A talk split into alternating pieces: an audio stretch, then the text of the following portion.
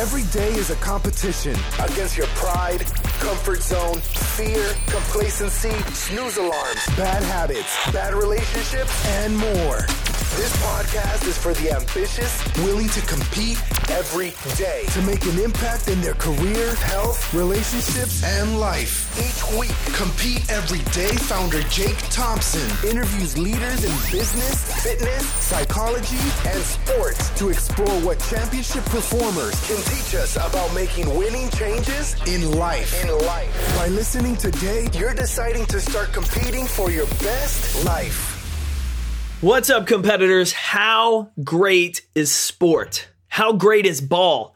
That's the theme today as I have the chance to sit down and interview author, speaker, and more importantly, storyteller Yogi Roth. Yogi, if you're not familiar with this guy's work, he is a analyst on the Pac-12 network, so you'll see him on Saturdays in the fall talking football. He co-authored Pete Carroll's book Win Forever.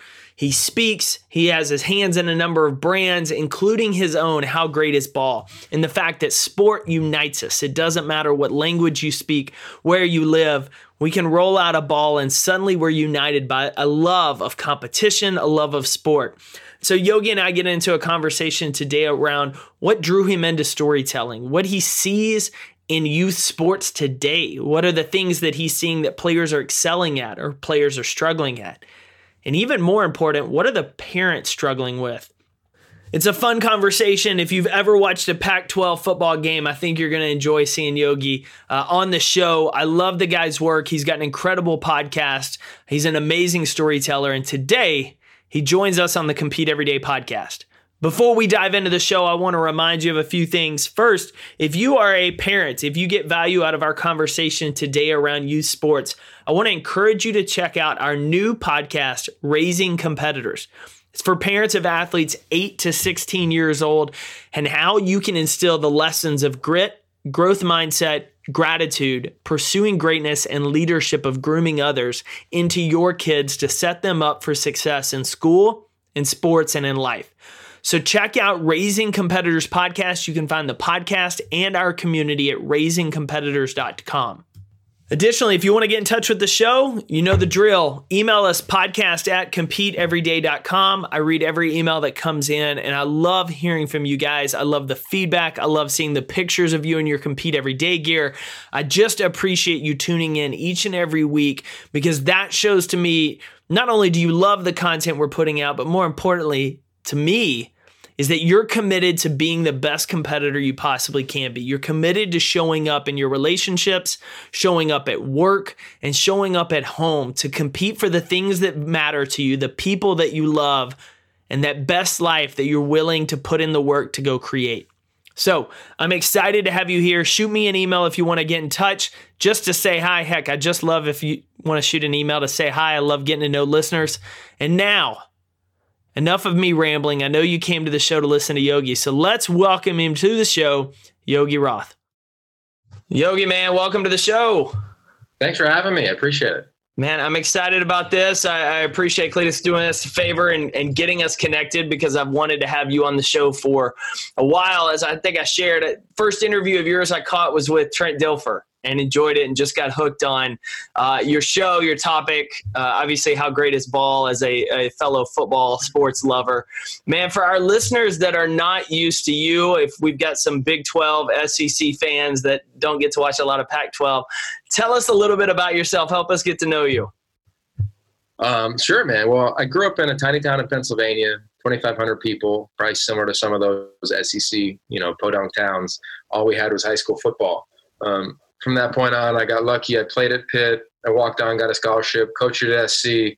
Um, but throughout it all, I fell in love with story. And now I'd like to say that my whole goal in life is to seek and uncover the humanity in sports around the globe. And when it's college football, I'm an analyst for the Pac 12 networks.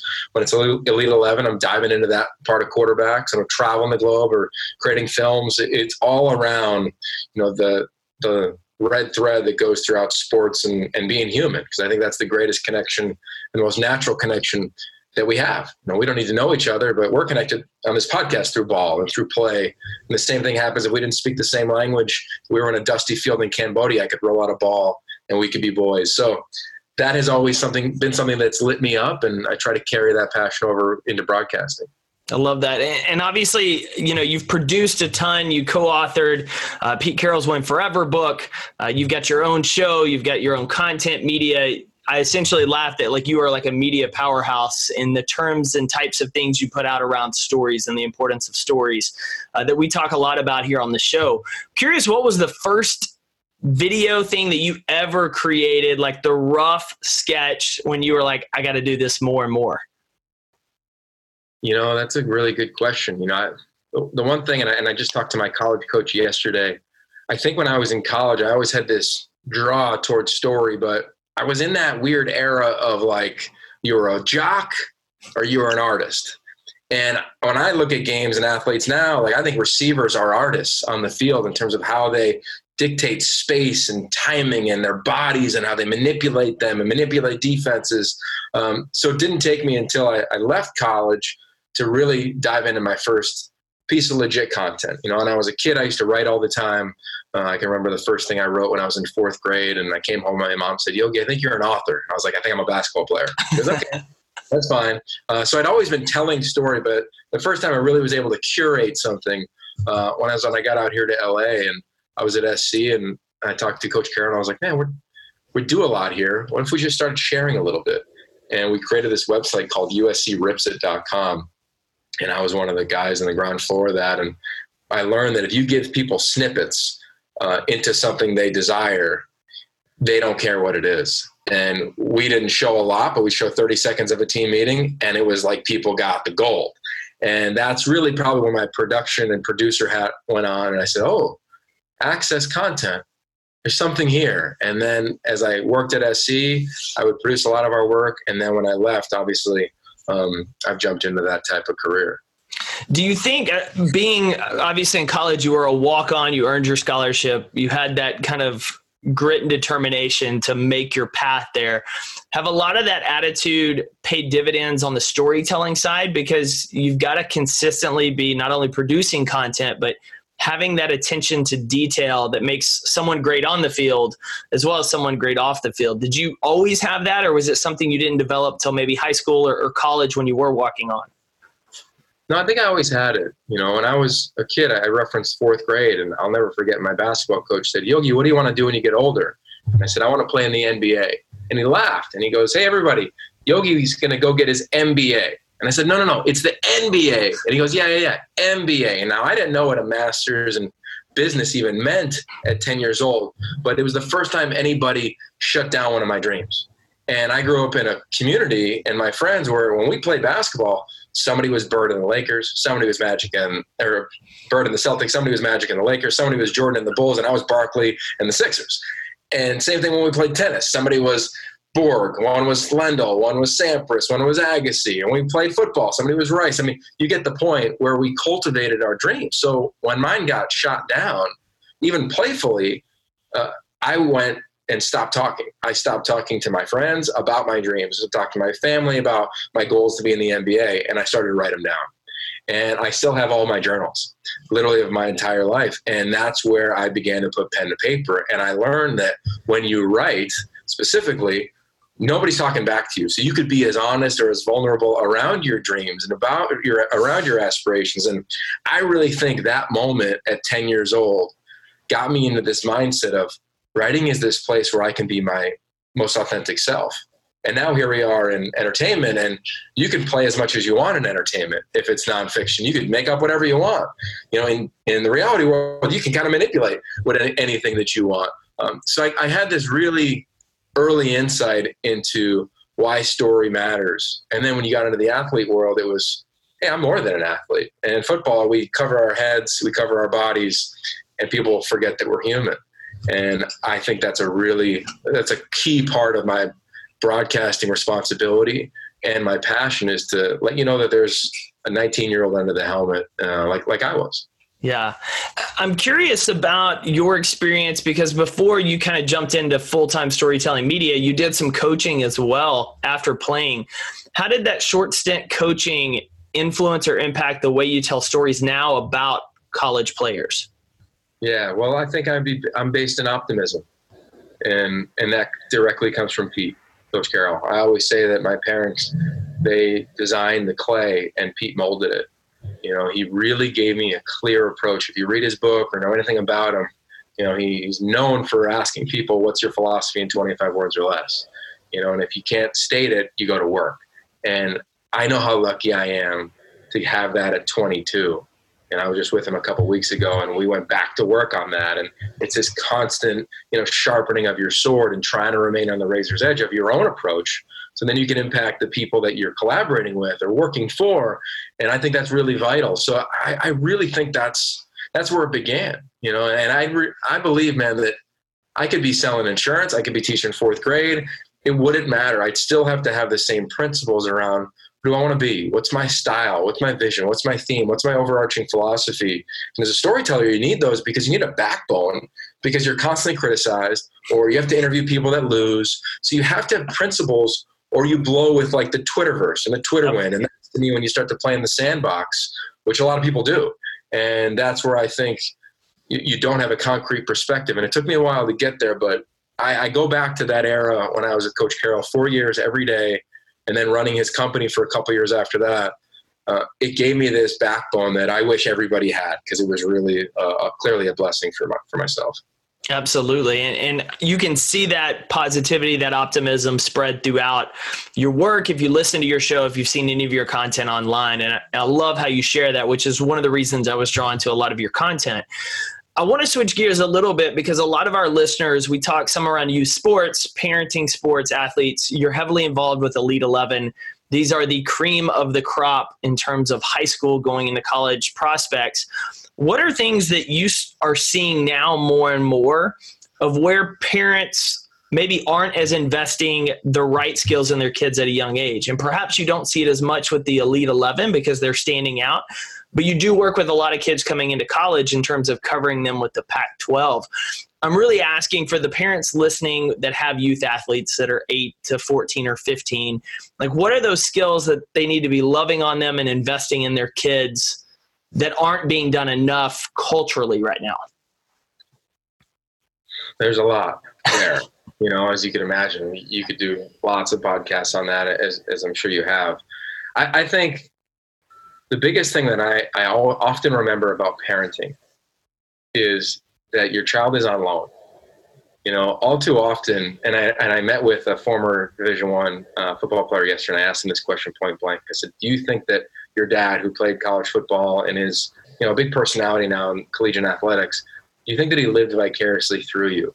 And he goes, "Oh yeah, hundred percent," and didn't flinch. And psychology would say to us that when that happens, that individual, that parent in this instance, is developing because they hadn't developed at that age. And that to me is a major deal that I see all the time. And there's a blurred line because what does every parent want? Their kid to be the best, or their kid to have the best opportunity, the kid to, to grow and evolve the most. But when you're living through them, they can feel that versus, hey, you're on loan for me. My job is to offer up some tools for you not to snowplow the road. You know, there's a great article in the New York Times a couple weeks ago about snowplow parenting, and I believe in that now. You know, we've got a four-year-old on his way to preschool, and we're interviewing all these schools, and I and I think it's crazy what I'm going through. and that's another subject, but I get the snowplow side of it because you know people are trying to make it real easy for the kids versus where's the school of grit. You know, not to forcefully make it difficult, but allow them to go through conflict. And I think that parents now in this era, they want to do so well for their children that they forget times the best thing they could do is let them fall and then watch them have to pick themselves up and of course be there for them. And i say that because we're in a transfer era that's just growing even more now in college football. You know you can claim hardship it sounds as though at any instance and then transfer. And that's fine for the student athlete. And i hope they all play everywhere they want to but i think unintentionally we're losing some of the principles that sport teach us. They teach us how to bounce back. They teach us how to compete through things and with others. They teach us why it's important to stay behind the line, why it's important to be disciplined and show up early or stay late and have a dedication. And I, I think that with parents trying to give their kids everything, their kids are losing the ability and the skill to chase things. and compete them and have this dream and go for it. Now, it's still there. It's not a, it's not widespread, but for parents that are listening, they they may be affluent and they may be have the opportunity to give the kids everything. And I would say don't.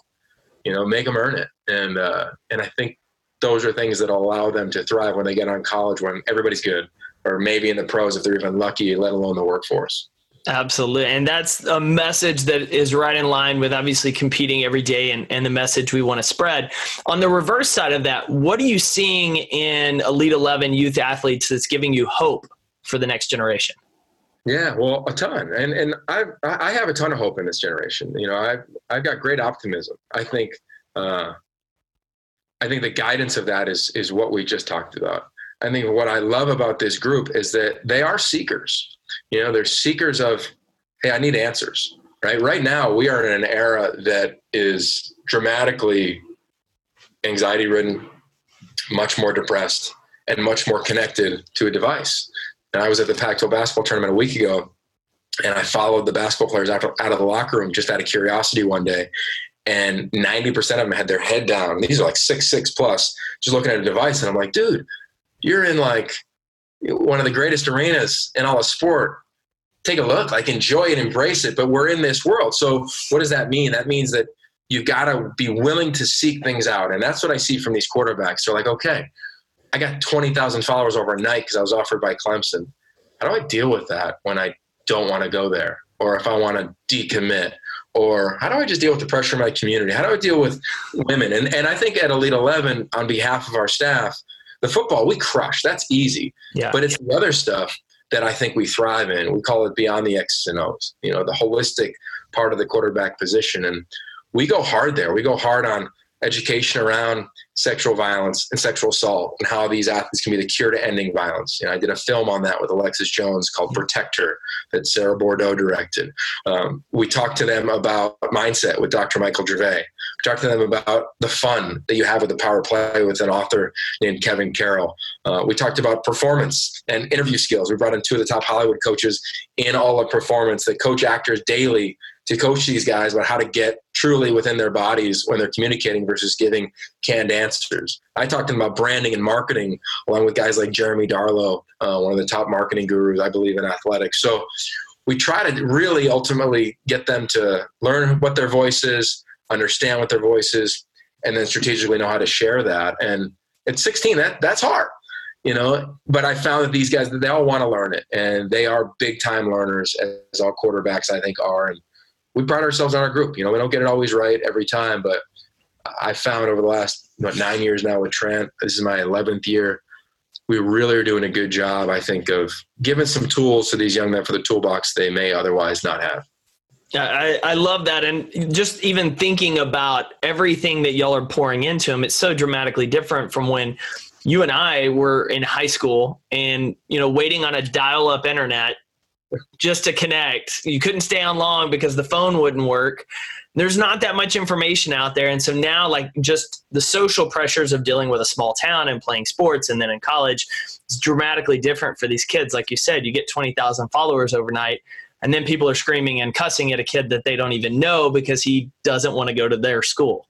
Like, it's just insane to me. And, but it's awesome to hear that some of the best are being equipped, but a lot of them are showing that passion to learn and develop and set themselves up in a way that guys that don't have that attitude of wanting to learn and grow are going to get passed by regardless of how good of talent they have. Yeah, I mean, we see it all the time, you know, um, big time recruits that don't make it. And I think that the hardest thing to figure out now, and I talk to when I talk to athletes, the first thing I bring up is, do you love it? And it's okay if you don't. You know, and we ask the quarterbacks, do you love what football brings you, or do you love what you can bring to football specifically? And in recruiting, it's the same deal. NCAA really hamstrings coaches, in my opinion, only in football compared to other sports in terms of how they can get to know student athletes. You know, you can be a basketball coach and go to Vegas and watch every kid. You can be a volleyball coach and literally coach a high school kid that you're recruiting on a club team. Football, you can't go to Elite 11.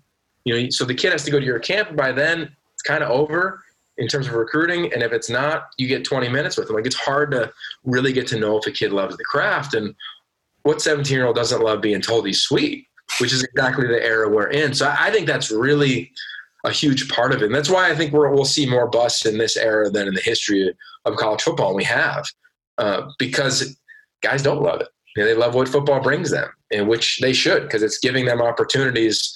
Like Snoop Dogg's kid, great example. Yeah, nice young man, clearly didn't love football. That's cool, but it brought him a reality show on ESPN. It brought him tons of you know opportunities to set him up for life, which it should do that. But that's the blurred line that's hard, and it's hard for the kid because you can get burnt out. It's really hard for the parent because they may be blind to elements of that and it's definitely hard on the staff of trying to evaluate. So we're in an interesting era, and I think it only forces us to take a deeper dive into I call it the iGen, this iPhone generation of how they think, what they love, what they're about, and say that it's okay to have all these diverse thoughts, uh, but you need to love them, whatever it is that you're leaning into. Yeah, it's interesting. You, you, talk about the device side. Is especially there was an article just a day or two ago about new Cardinals coach Cliff Kingsbury giving players breaks, social media breaks throughout team meetings. And people were just like, "What? What? Why would you need this?" And a professor from UT, a University of Texas, uh, Coach Darren Roberts, that coached some NFL and college, he talks about he structures his class in 20 minute segments, one topic to give quick breaks because he knows the kids are going to go to their phone regardless. And he said if he can build that in, he can control their attention on the either end of it. I'm curious from your end. Obviously, you're seeing it on the player side and at the basketball tournament, a prime example.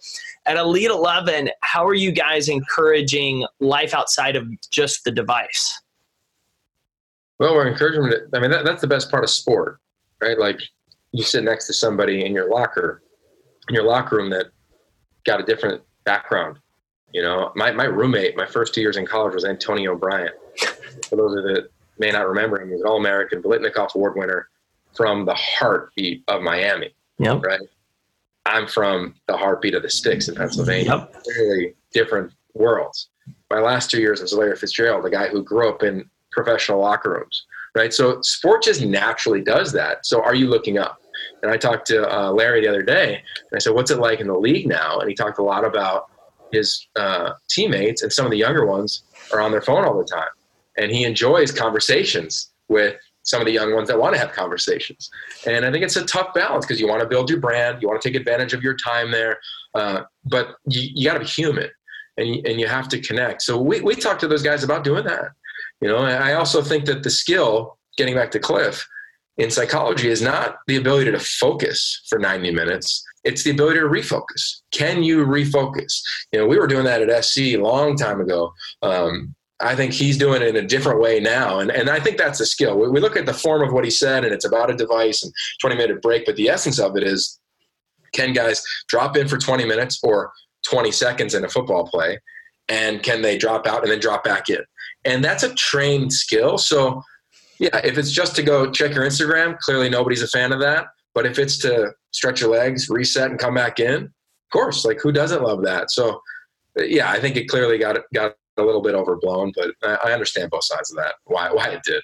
Yeah, and just another example in the beauty of sports. Can you refocus when you get your head knocked off? When you have adversity, throw an interception, are you going to refocus the next play to let it behind you, learn from that, continue growing? Just the same as we do in life. Get loss of a job, loss of a relationship, how are you going to refocus and get back on the right track with your life, which is the beauty of sports. Uh, man, if this has been great. So, for anyone that's wanting to get connected with you, you have a fantastic podcast. Uh, you put out some great content online. Where can everyone go to follow along with your journey and the work you're doing, not only at the Pac 12, but beyond? Yeah, well, real quick on that last note, uh, an acronym that people may enjoy, we use in quarterback play all the time. It's called PACE, plays after critical errors. So I chart them all season long of when someone, a quarterback, makes a critical error, an interception, fumbled snap, a bad read, an errant throw, what's he do the next three snaps? And we're tracking that to see what your pace score is. I talked to Jared Goff about it. He goes, I still think about that now of if I throw a bad pick or whatever in the, in the NFL in the Super Bowl, what's my bounce back like? And, and I think of the same deal, right? Relationships, life, a bad presentation. Uh, so, so just to throw it out there, people may uh, enjoy that one. How do you, well, let me ask you on that note, how do you encourage them to shake it off? Like, how would you, how are you shaking it off in life? Yeah, well, there's a couple strategies. You know, one is uh, self talk right? Positive self talk. You know, the more and more positive self talk you have, even if it's, I got this, I'm good, let's roll, you can slip into flow so psychologically. Yep. That, that's the only way you get there. You don't just drop in and start, you know, making every jump shot. Like you've got to be, I got this. You can't touch me. I'm good. That's why like uh, uh, Rick Barry was so impressive as a shooter in the NBA back in the day. He was he was asked once, if I missed the first ten shots, what are your thoughts? And he said, well, look out because I'm a 60% shooter. You know, like he knew himself so well. Um, and I think you can curate that. I think you can literally curate you know, blitzes that you can't pr- pick up in practice as a coach. Oh, that's good. Let's see how he does the next snap. And then you can talk to guys about that constantly.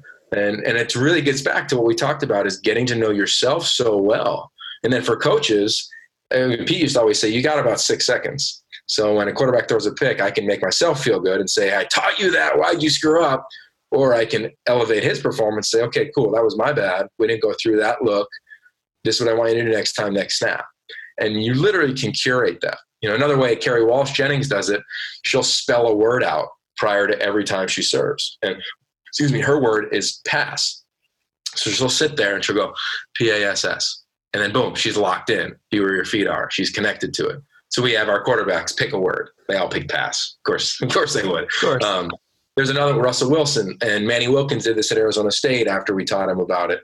He looks into the stands pregame every game and picks out a spot wherever it is, and that's his recenter spot. So when things are hectic on a third down, he can look to the side. Let's go. You know, and you just give yourself these moments so you can create practices, best practices to be able to reconnect and reconnect and refocus and refocus. And I think there's brilliance to that. And I do it in broadcasting. Like I, I screw up sentences all the time. Doing a game for three and a half hours, I'm gonna screw a couple of them up. And I used to harbor those plays, and that would lead to a bad sentence, a bad drive, maybe a bad quarter, God forbid, a bad half. Versus now, like you just move on, you know. Or I re- I correct myself. I'm sorry, I mispronounced his name. It's so and so. Next snap, you know. And it's is giving yourself the freedom to not be perfect, um, which is a challenge in this era. So we talk about that a lot. That's awesome, man. I, I appreciate that. I appreciate you being willing to share that as well as it looks all perfect on TV a lot of the times, but I know there's chaos behind the scenes and sounds like you know how to handle that chaos now. But I'm sure, like many things, it came with reps. It's just getting the reps over and over and over and over again. So now that you know how to recorrect, if you have that mess up and you don't let it get you because you're used to doing it now on camera. Yeah, yeah, it's it's a skill. I mean, I look back to my first year on TV, and probably anybody on air would say the same thing: is I can't believe they let us let they let me on. You know, it was terrible. Um, but this is why we why you grow. It's my 11th year broadcasting. You know, this is a career, and I hope I do it for another 30 years. You know, if I can celebrate sport, what a gift! And I tell myself the same thing prior to every game: is celebrate the game and coach the viewer. And those are my two jobs. Celebrate the game because without ball, we don't have this podcast. Nope. I don't have a job. You know, it doesn't exist. And if we're not coaching people, then what are we doing? If somebody's giving me a headset saying, we think you're an expert or have some expertise on it, teach. So I, I really, uh, I really live that or try to every game. I write it on my call sheet every broadcast to remind myself my only job versus selfie. Hey, I'm sweet. Check out my new suit. All things that are part of the job and part of the form of the job, but the essence of the craft to me is always about the game, which is why when people in sports, if they, you know, bitch and moan or complain, I am the first one to slap that down because it's not okay. You know, we don't exist without a ball. There's ways to improve and elevate our community, our company, our core team, whatever we're working with, but there is no room to complain when you get to work around sport. The only thing I believe we should do is celebrate and teach. I love it, man. And that's obviously your focus on helping others, teaching others, coaching others has led to why you're successful. Uh, it's it's a common trait. You see it pretty much across the board. If you're focused on helping other people improve and get better, you find your own success along the way. Yogi, you've got a movie coming out uh, in August, uh, September, sometime ta- time frame. Tell us a little bit about that, and then where can we go to check out your podcast? Yeah, thanks, man. Uh, the film is it's rad, man. It's called The Cape and uh, long story short, uh, it's about five people who never met sail around South America, Cape Horn, which is known as Sailor's Graveyard, the most dangerous sea in the world. and we openly talk about all of our fears. And what drove me to that was when I was an eight year old, I got a journal about this guy whose life fell apart at 25. And he got in a boat and sailed around Cape Horn for 387 days in 1857 and 1858. And I read about Cape Horn and I became obsessed with it. I was like, I got to see what is this place where all these oceans collide. And I went for it and I went to see it. And the hook is that that journal is my great great grandfather's journal. So it's been passed down. So I went down to chase this. And what I learned along the way as I met four other random people was, oh, we all got our own stuff.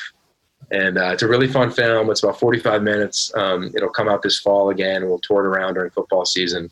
Um, it'll force you to find out where you came from, what your relatives and history was like. And I, and I would imagine it's going to force you to want to travel and explore and go on an adventure.